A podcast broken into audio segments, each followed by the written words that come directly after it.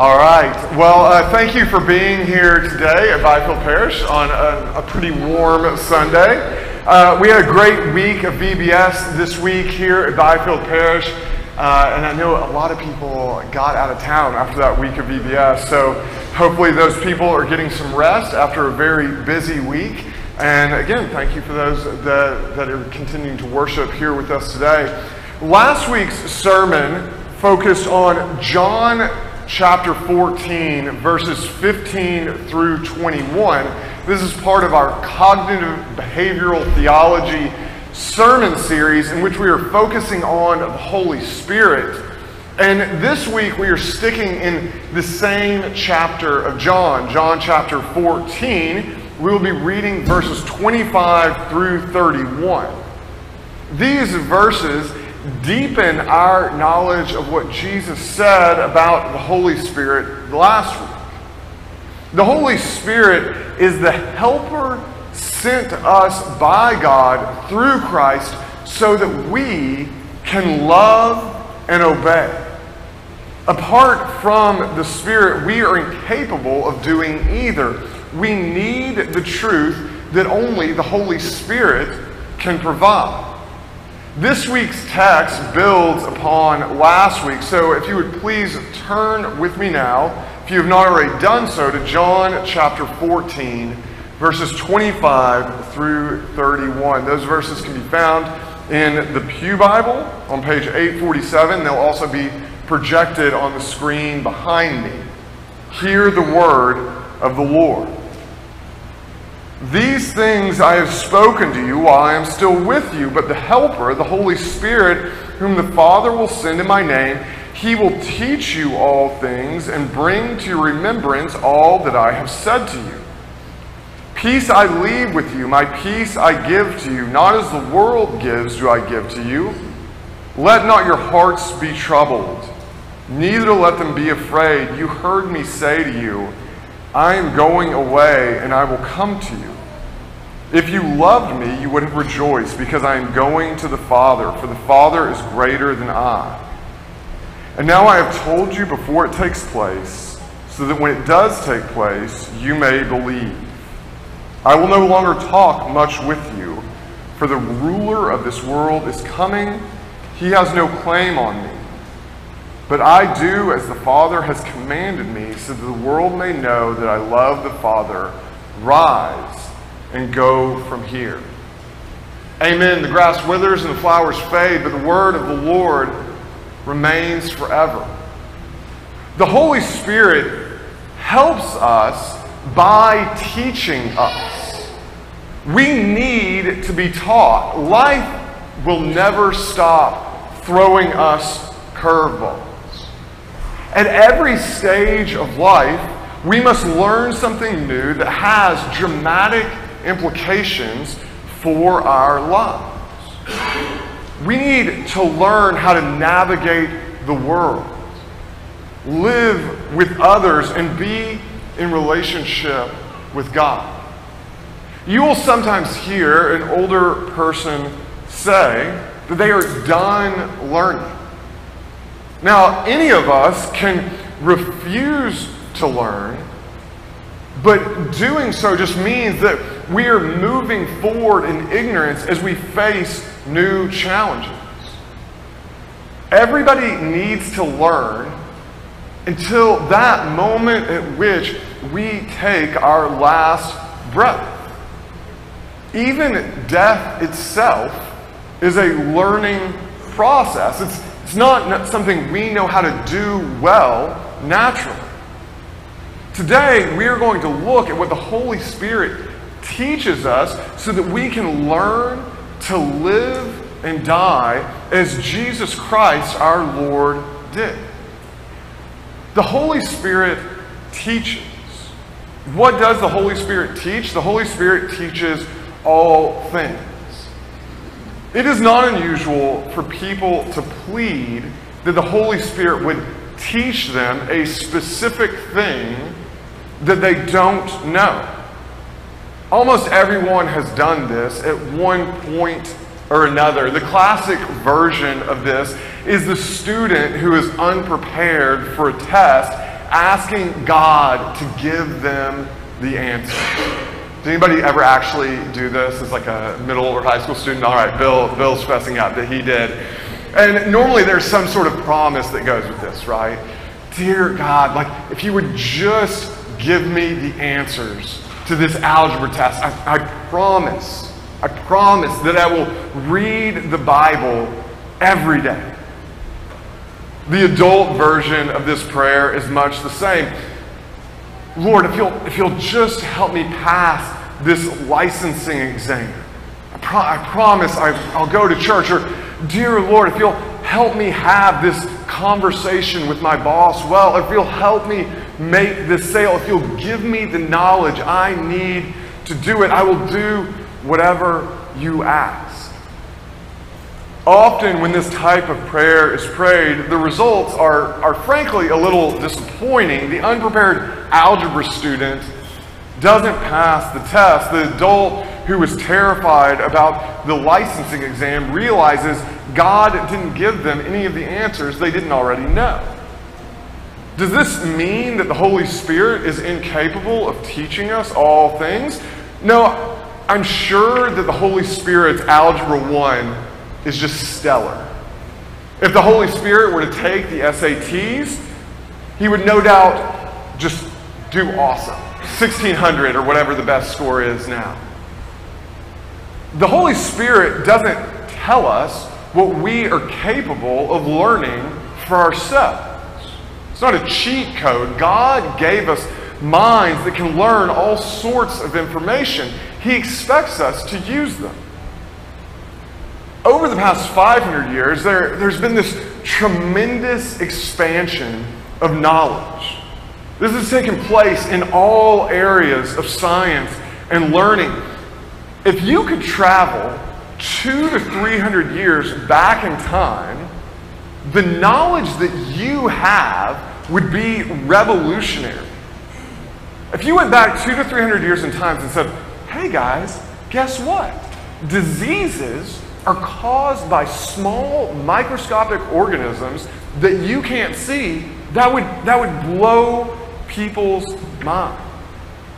A modern person with a rudimentary knowledge in any area knows more than many experts did in the past.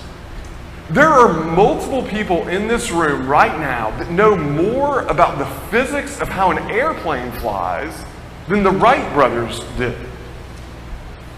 But despite this growth in human knowledge, our world is still a mess. Why is that?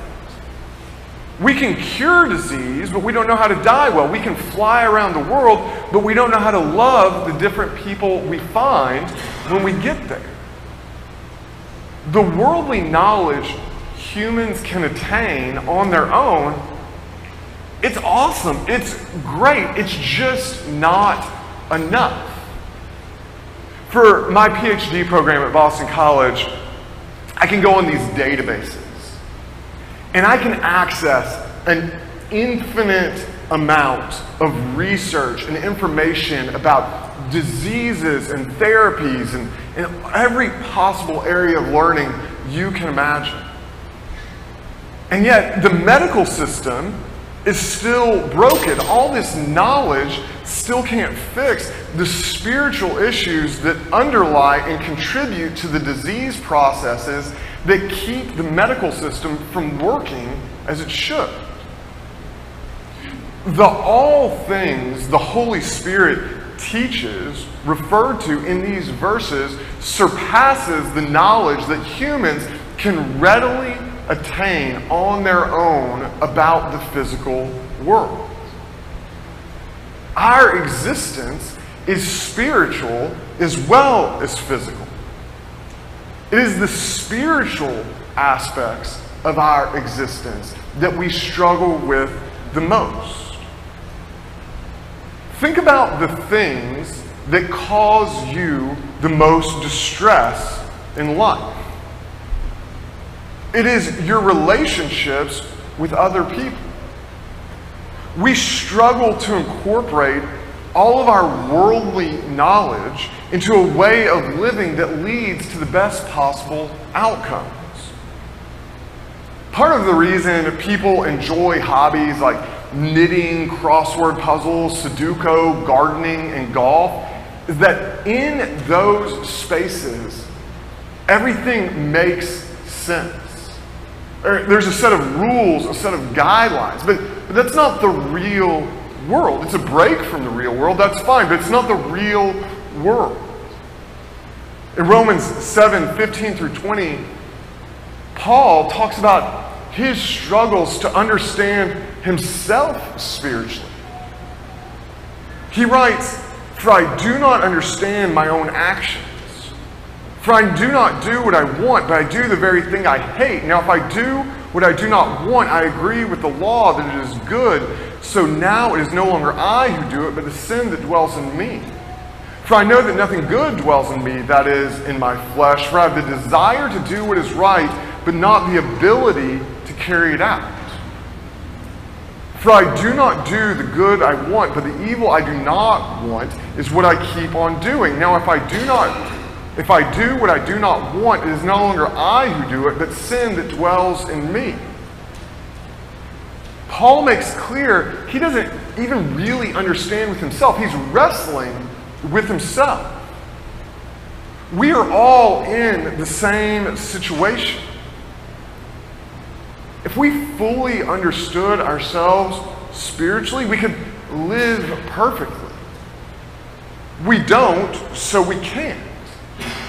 As much as we struggle to know ourselves spiritually, we struggle to know others even more. To some extent, the people that you are closest to will still never make sense to you. There will always be some aspect of them that you can't understand. And, and this is true even, even in a relationship like marriage. Do you ever have this moment, those of you that are married, that you look the person next to you and you're just like, what's what's going on in there? Right? What is, don't look at your spouse. Look look else. Some people are like intentionally, like it's like a dog in trouble. Like, look anywhere else, all right? I'm confronted by my lack of knowledge of others frequently. From my perspective, the people I interact with are often behaving bizarrely and in nonsensical ways, but I know from their perspective, they're doing what seems right to them in that moment.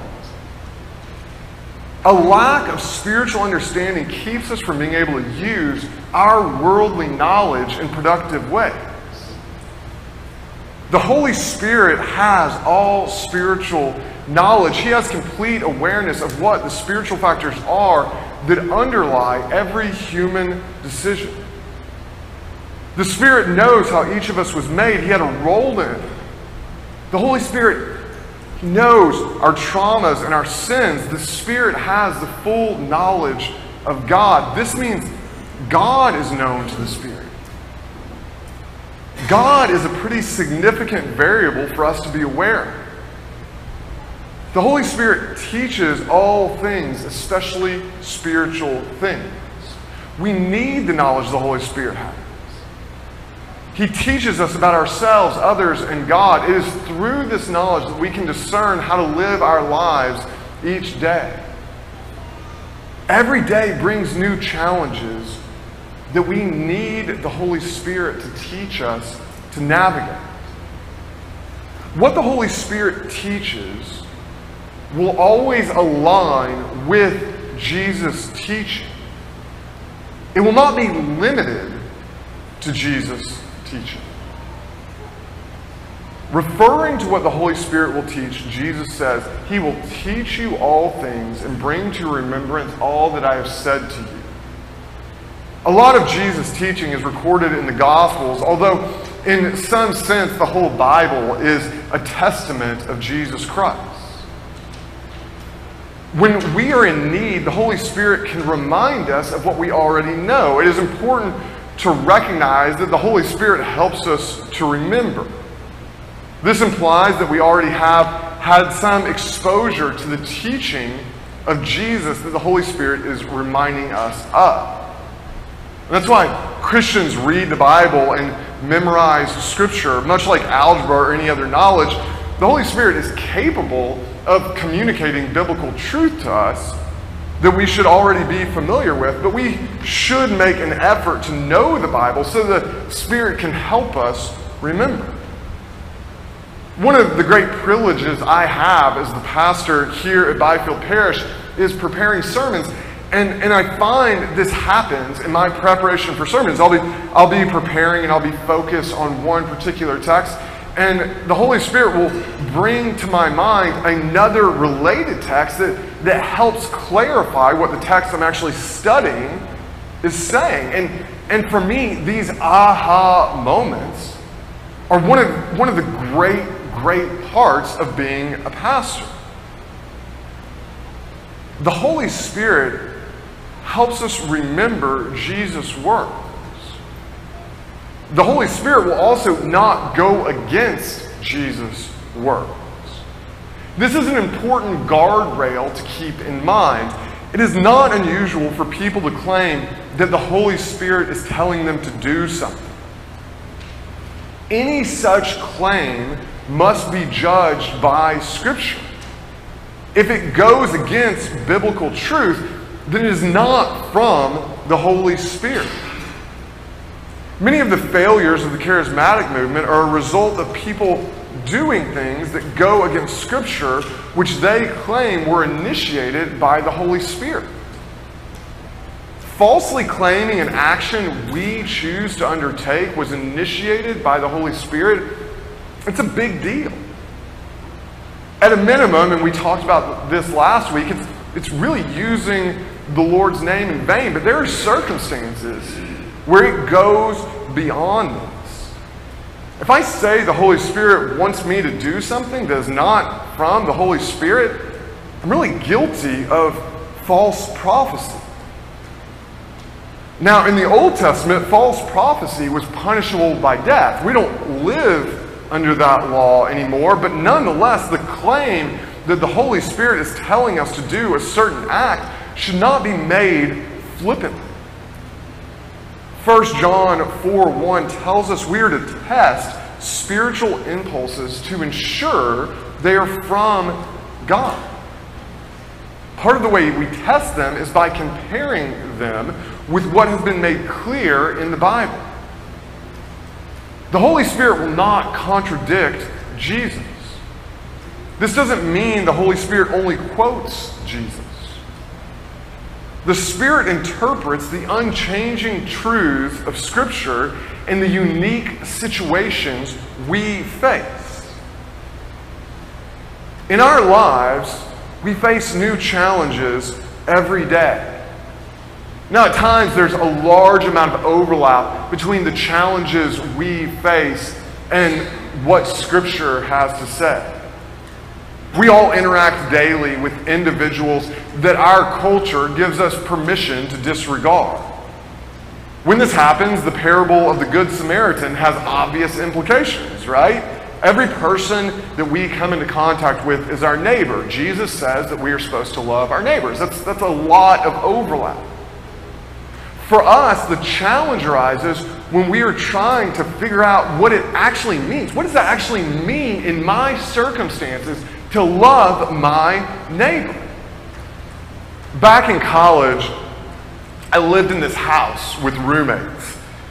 And probably any of you that have ever, ever had roommates have had this situation.